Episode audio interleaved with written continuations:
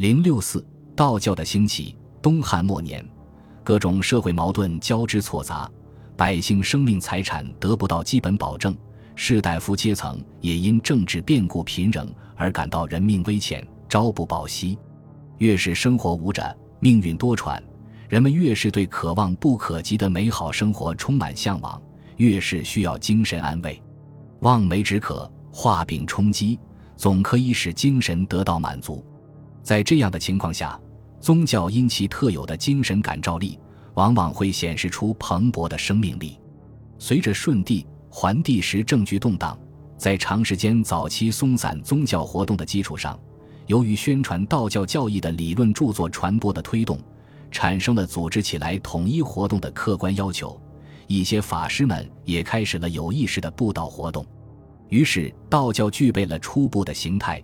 以独立的宗教形式出现在中国大地上。东汉晚期出现了两个比较大的道教教派，在汉中有张陵创立的五斗米道，在青州、徐州等东方一带有张角创立的太平道教。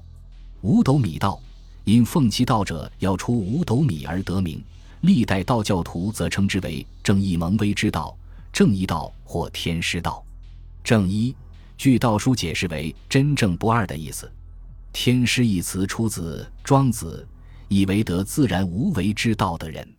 创立者张陵字辅汉，沛国丰人，道教徒称之为张道陵、张天师、正义真人、祖天师等。顺帝时入蜀，做道书，传其教。五斗米道是一种具有主神崇拜特征的多神教。主神为太清玄元上三天无极大道和太上老君等，以下则有玉女君、无上方官君等不胜枚举的诸多天君天神。五斗米道以长生成仙为最高目标，其道术主要是上章招神和符咒合鬼，相传有涂炭斋等简单的斋教仪式。张陵认为，极易身死者多由病人过错或道路不通所致，因此令病人自己悔过。或修复道路以解过，行气导引、房中术等在张陵的道术中也占一定地位。据说他建立了二十四支，分布于陕西南部及四川地区，包括少数民族聚居地。在他的教徒中，可能也有不少少数民族民众。张陵死后，其子张衡继续传道，被道教徒尊称为四师。光和年间，另一传五斗米道的张修如异军突起。形成较大势力。张修是巴郡人，主要活动于巴郡、汉中一带。他的道法略同于张角，而家师敬事，使兵者处其中思过。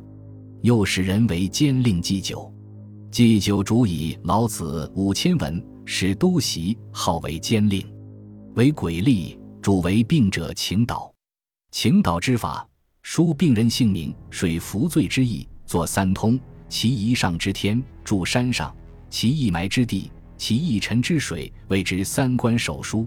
使病者家出米五斗以为常，故号曰五斗米师。实无异于治病，但为淫妄。然小人昏愚，竟共视之。张角起义，他起而响应，后角被诛，休已亡。张衡的儿子张鲁扩大了其祖其父的事业。张鲁字公齐。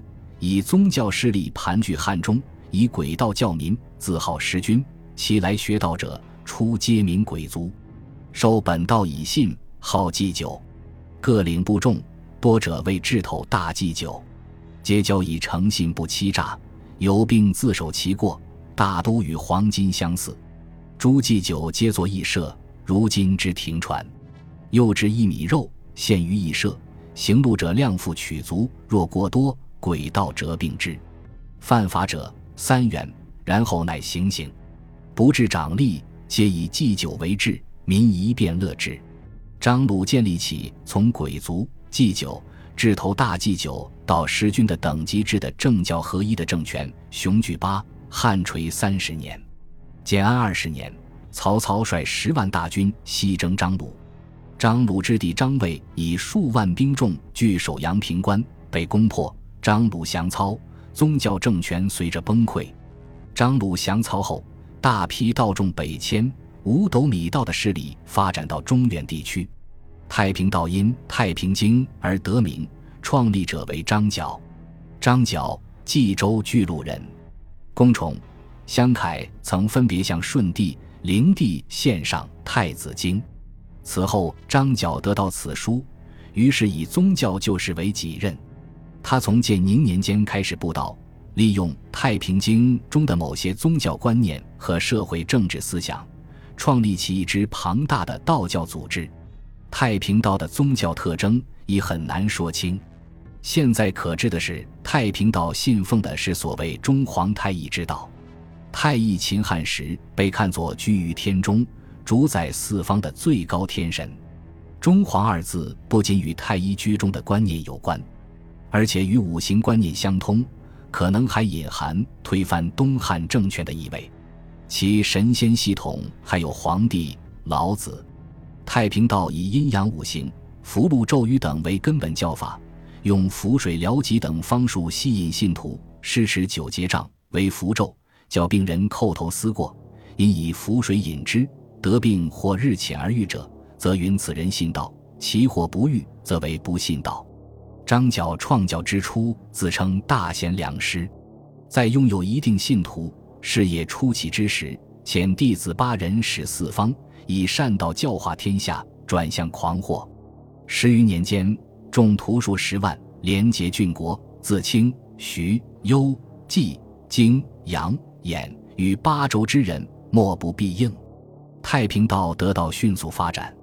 张角及时建立起军教合一组织，兄弟三人分别称天公将军、地公将军、人公将军，在各地设三十六方，方由将军号也，大方万余人。小方六七千，各立取帅。张角利用这一组织，以“苍天已死，黄天当立”为口号，于公元一百八十四年发动了声势浩大的黄巾大起义。黄巾起义在幽、冀、荆、扬、兖与六州同时发动，所在焚烧官府，劫掠巨邑，州郡失据，长吏多逃亡。旬日之间，天下响应，京师震动。东汉政府发天下精兵，博选将才，组织军事力量，与黄巾军展开生死搏斗。当年张角病死，其弟张宝、张良战死，黄巾主力军失败。